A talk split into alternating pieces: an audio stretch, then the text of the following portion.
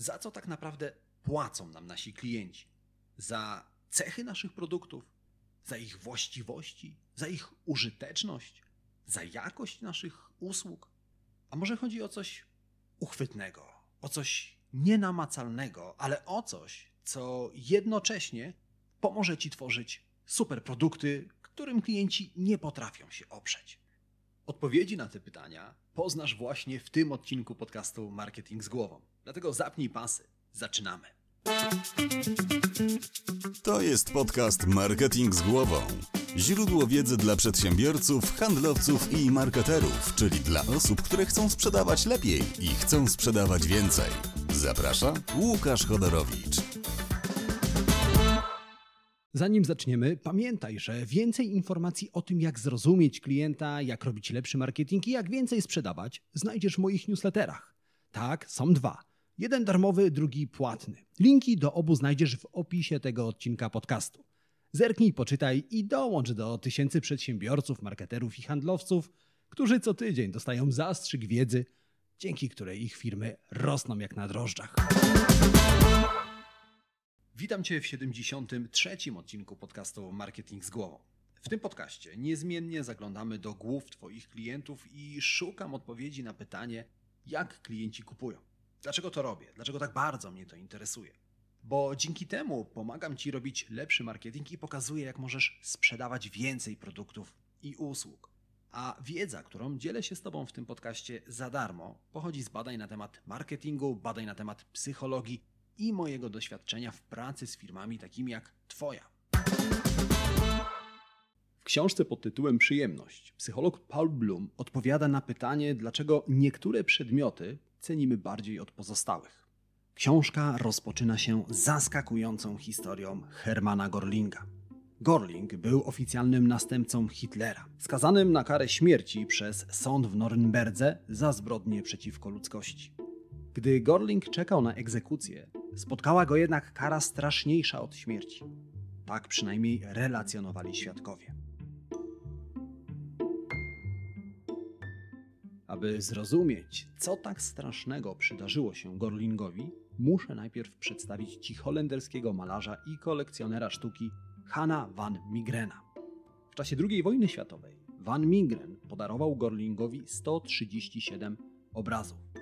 Dzieła sztuki wyceniano na 10 milionów dolarów. Van Mingren za podarowanie wojennemu zbrodniarzowi dzieł sztuki również trafił przed sąd. Po zakończeniu II wojny światowej za układanie się z nazistami groziła taka sama kara jak za zbrodnie wojenne. A więc podobnie jak Gorlingowi, Van Mingrenowi również groziła kara śmierci. W trakcie rozprawy holenderski handlarz przyznał się, ale do całkowicie innej zbrodni.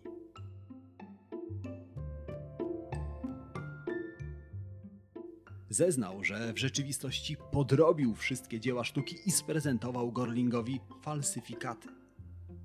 Powołani przez sąd eksperci nie potrafili jednak odróżnić podróbek od oryginałów, więc sąd nie uwierzył Van Migrenowi. Wobec tego ten zadeklarował, że powtórzy swój wyczyn i przez sześć tygodni na oczach sądu, świadków i ekspertów pod wpływem sporej dawki alkoholu i morfiny tylko tak potrafił malować, raz jeszcze podrobił jeden z najcenniejszych obrazów kolekcji Chrystusa i jawnogrzesznicę Vermeera. Ostatecznie Holendra skazano tylko na rok więzienia za oszustwo. Zmarł jednak jako narodowy bohater, który wykiwał nazistów. Wróćmy teraz do Gorlinga, który przez kilka lat sądził, że wszedł w posiadanie największych dzieł sztuki. Jednak swoje ostatnie dni życia spędził w świadomości, że choć podróbki niczym nie różniły się od oryginałów, to był właścicielem tylko bezwartościowych szmat pokrytych farbą. Ta historia zwraca uwagę na pewną subtelną, ale niezwykle ważną kwestię dotyczącą decyzji, które podejmujemy.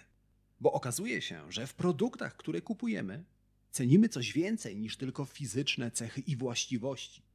Gdyby było inaczej, dla Gorlinga nie miałoby znaczenia, czy obrazy były podrobione. Końcu były identyczne jak oryginały.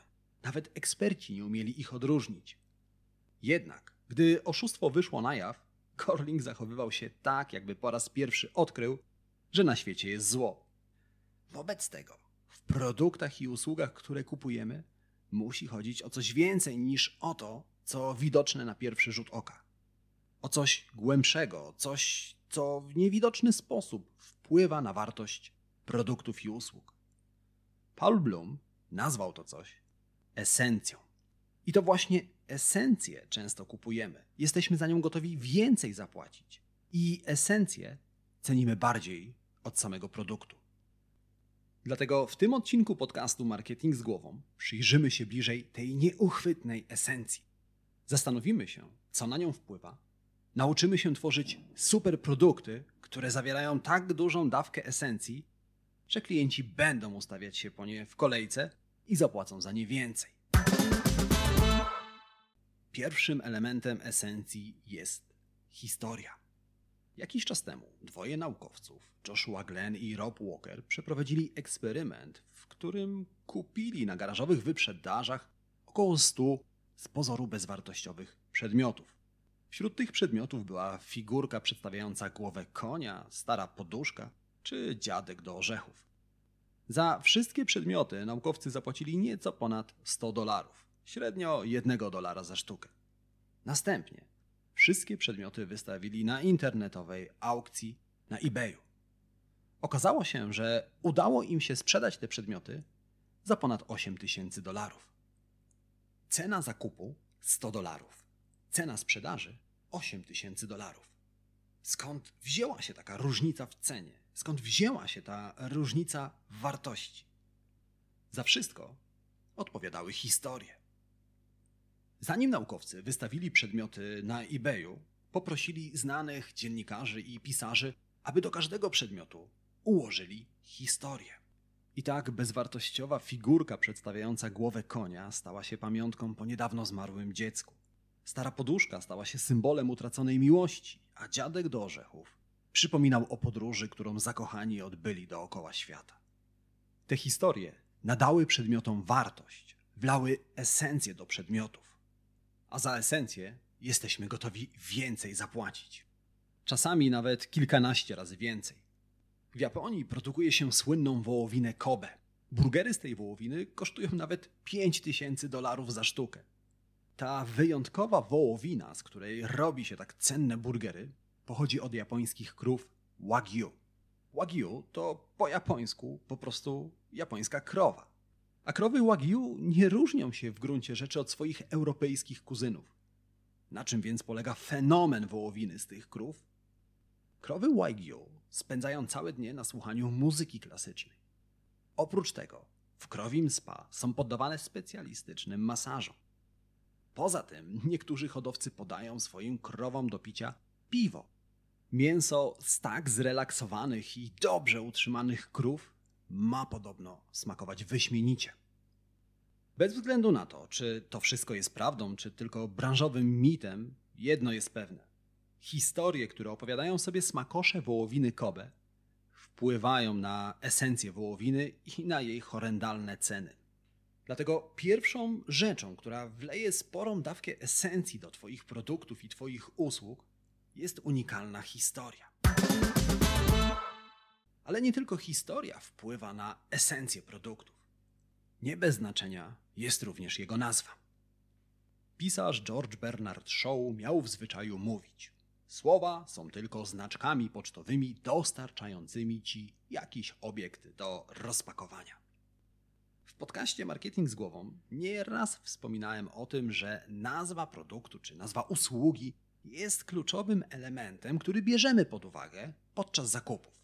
Nazwą produktów i usług poświęciłem cały 56 odcinek podcastu Marketing z głową. Jeżeli z jakiegoś powodu jeszcze nie miałeś okazji go posłuchać, to link do tego odcinka znajdziesz w opisie odcinka, którego właśnie słuchasz. W każdym razie słowa, nawet jeżeli nie mają żadnego znaczenia, interpretujemy podświadomie. Co więcej, wszyscy interpretujemy je bardzo podobnie. W 1929 roku niemiecki psycholog Wolfgang Kohler przeprowadził niesamowity eksperyment. Uczestnikom eksperymentu pokazał dwa kształty. Pierwszy przypominał gwiazdę z kilkoma ostrymi krawędziami. Coś, co wygląda jak rozbity kawałek szkła. Na drugim obrazku znajdowało się coś, co kształtem przypominało plamę atramentu. kształt o bardziej zaokrąglonych krawędziach. Linki do obu ilustracji znajdziesz w opisie tego odcinka podcastu, więc jeżeli chcesz zobaczyć dokładnie to, co widzieli uczestnicy eksperymentu, zajrzyj do opisu. Uczestnicy mieli chwilę, żeby dobrze przyjrzeć się obu kształtom, a następnie Kohler zadał im pytanie. Który z kształtów, Twoim zdaniem, nazywa się Kiki, a który Bubba? Jeżeli jesteś podobny do większości uczestników tego eksperymentu, to Twoim zdaniem Kiki to ten kształt z ostrymi krawędziami. Bubba z kolei to kształt, który przypomina plamę. A więc wobec nawet tak abstrakcyjnych, nic nieznaczących słów jak Kiki i Buba mamy pewne wspólne oczekiwania. Słowa, nazwy również budują pewne oczekiwania w stosunku do Twoich produktów, do Twoich usług i nadają im różną esencję. Wyobraź sobie, że jesteś w restauracji. Masz w ręku menu, w którym widzisz dwa dania. Pierwsze to fasola z ryżem, drugie to arroz congri, tradycyjne kubańskie danie. Która potrawa Twoim zdaniem będzie smaczniejsza i za którą jesteś gotowy więcej zapłacić? Za zwykłą fasolę z ryżem, czy za egzotycznie brzmiące arroz congri kubańskie danie? Jeżeli jesteś podobny do większości ludzi, to tutaj również nie ma wątpliwości, że lepszym wyborem jest arroz congri, prawda? Sęk w tym, że jedno i drugie to to samo danie. A teraz pomyśl, które chipsy wydają ci się zdrowsze? Zwykłe chipsy czy chipsy z wiejskich ziemniaczków? No właśnie. Rozumiesz już, co mam na myśli, prawda? Nazwy Twoich produktów budują pewne oczekiwania w głowach Twoich klientów i nadają esencję Twoim produktom. Zobacz, w sklepach na półkach jest mnóstwo produktów, których nazwy po prostu opisują to, co jest w środku, w opakowaniu. Na przykład zupa z warzyw. No ale zgodzisz się ze mną, że ludzie chętniej wkładaliby tą zupę do koszyka, gdyby nazywała się dodająca energii zupa z ekologicznych warzyw. Dlatego do nazwy Twojego produktu, Twojej usługi powinieneś przywiązywać szczególną uwagę. No ale nie tylko historia czy nazwa produktu mają wpływ na esencję.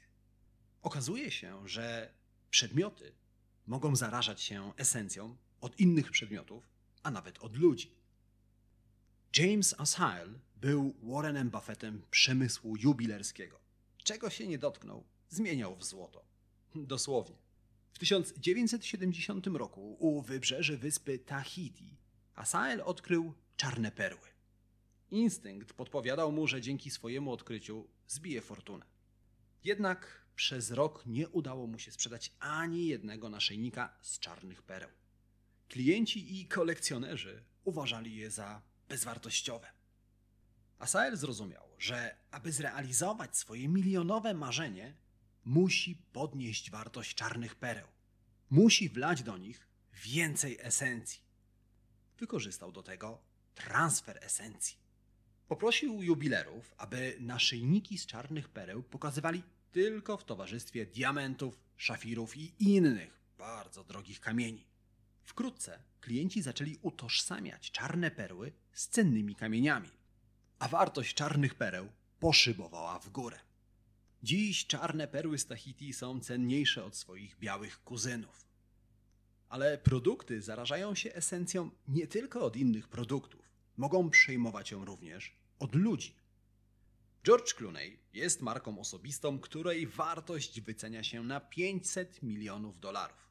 To sporo wartości i sporo esencji. Teraz wyobraź sobie, że mam na sprzedaż sweter George'a Clooney'a. Taki sam sweter, no, co prawda nie noszony wcześniej przez George'a Clooney'a, możesz sobie co prawda kupić na Zalando za 300 zł. Zastanów się, czy za sweter, który chcę ci sprzedać, ten, w którym chodził George Clooney, zapłaciłbyś więcej niż 300 zł? Zakładam, że tak. Dlaczego? Ponieważ część esencji George'a Clooney'a spłynęła na ten sweter. A teraz wyobraź sobie, że pokazuję ci dwa identyczne laptopy, ale na jednym naklejam logo Ferrari. Który z tych laptopów wyda ci się szybszy i za który jesteś gotowy więcej zapłacić? A teraz porozmawiajmy o paście do zębów. Do wyboru masz dwie identyczne pasty, ale jedną reklamuje facet w białym kitlu, który najprawdopodobniej jest dentystą. Która pasta tym razem wyda ci się lepsza? Ta, której nikt nie rekomenduje, czy ta, którą poleca dentysta? Pamiętaj, że obie pasty są identyczne. A jednak, nawet mając tego świadomość, chętniej wybierzemy pastę, którą poleca dentysta. Dlaczego? Ponieważ część esencji dentysty spłynęła na produkt. Z tego samego powodu zwykłe portki do jogi reklamowane przez Ankę Lewandowską automatycznie stają się więcej warte.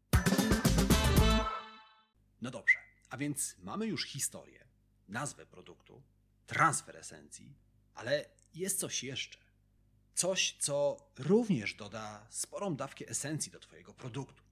Ten odcinek podcastu Marketing z głową zaczęliśmy od historii obrazów, które w jednej chwili straciły swoją wartość. Choć obrazy na pierwszy rzut oka nie różniły się od oryginałów, brakowało im czegoś ulotnego, czegoś, co jest ważnym składnikiem esencji. Trudu wykonania. Odurzony narkotykami i alkoholem fałszerz bez większego trudu skopiował obraz Vermeera. Jednak artysta, Vermeer, aby namalować dzieło, musiał włożyć w niego więcej trudu i całe lata doświadczeń. Przyjrzyjmy się teraz innym artystom. Firma Steve'a Jobsa sprzedaje komputery. W gruncie rzeczy komputery Apple'a w środku nie różnią się od komputerów innych marek. Jednak, jak zapewnia Apple, firma wkłada w ich zaprojektowanie tylko nieznacznie mniej trudu niż wkładał w swoje obrazy Vermeer. Jonathan Ive, szef projektantów Apple'a, tak opowiada o procesie tworzenia produktów z logiem jabłuszka. We've tried to create an interface that is unobtrusive and differential. One where the design Dla każdej wyprodukowanej części musimy stworzyć specjalistyczne narzędzie. Tylko wtedy udaje nam się wyprodukować to, co wyprodukować chcemy. Na nowo zaprojektowaliśmy każdy pojedynczy element MacBooka, każdą płytkę i każdy mikrochip, aby jeszcze lepiej do siebie pasowały, zajmowały mniej miejsca, dzięki temu komputer jest jeszcze cieńszy. Poświęciliśmy mnóstwo czasu na zaprojektowanie komputera, który nie potrzebuje wiatraczków. Dzięki temu komputer jest ultra cichy. W ten sposób Jonathan Ive opisuje każde nowo wyprodukowane urządzenie. Swoją drogą, to jak to robi jest dziełem sztuki samym w sobie. W każdym razie, trud wykonania dolewa kolejną porcję esencji do produktów Apple'a. Dlatego ty również powinieneś udowodnić Twoim klientom, ile trudu kosztuje Cię Twoja praca. No ale jest jeszcze jeden rodzaj trudu, który również zmienia produkty w superprodukty. Ten trud to trud zdobycia. Sporo w tym odcinku podcastu czasu poświęcamy dziełom sztuki, ale to dlatego, że na dziełach sztuki najlepiej zobrazować to, czym jest esencja. I gdybyśmy teraz zastanowili się, dlaczego dzieła sztuki są takie cenne, to szybko dojdziemy do wniosku, że jest ich bardzo mało. Dzieła sztuki są rzadkie i trudno je zdobyć. Tak samo jak diamenty. Jedne i drugie nie leżą na ulicy. Naprawdę trudno je zdobyć. I gdybym teraz powiedział ci, że na konsultację ze mną do końca roku został już tylko jeden wolny termin, to automatycznie dodałbym więcej esencji do moich konsultacji. No właśnie, dlatego tak bardzo cenimy limitowane kolekcje i ograniczone ilości, ponieważ one dodają esencji do naszych produktów i naszych usług. Pamiętaj o tym. I w ten oto sposób dolecieliśmy do końca dzisiejszego odcinka podcastu Marketing z głową. Czas więc na podsumowanie i trzy najważniejsze rzeczy, które warto wynotować z tego odcinka. Ale tradycyjnie już. Najpierw mam do Ciebie dwie bardzo proste i szybkie prośby. Ta pierwsza jest taka. Jeżeli znasz kogoś, komu ten odcinek podcastu również może pomóc, udostępnij go dalej. Możesz to zrobić na Messengerze, na Facebooku, możesz tej osobie wysłać link w mailu. Jakikolwiek sposób będzie świetny. A ta druga prośba. Jeżeli tak się składa, że słuchasz mnie właśnie w Apple Podcast albo w Spotify, wystaw recenzję pod podcastem Marketing z głową. Obie te rzeczy, jak widzisz, zajmą ci tylko chwilę, a dzięki nim wiedza z tego podcastu dotrze do nowych osób. A teraz czas na trzy najważniejsze rzeczy, które warto zapamiętać. Po pierwsze, pamiętaj, że produkty i usługi mają coś, co nazywa się esencją. Po drugie, pamiętaj, że klienci w rzeczywistości płacą właśnie za tę esencję. I po trzecie, pamiętaj o sposobach wlewania esencji do Twoich produktów i usług. Pamiętaj o historii, pamiętaj o nazwie produktu, o transferze esencji i o tym, że esencja bierze się z trudu. Trudu wykonania i trudu zdobycia. Masz już wszystko, czego potrzebujesz, żeby tworzyć super produkty, a więc do dzieła. I pamiętaj, że my słyszymy się lub widzimy w kolejnym odcinku podcastu Marketing z Głową. Tymczasem życzę Ci udanego dnia, udanego tygodnia, wszystkiego dobrego, do usłyszenia, do zobaczenia. Cześć!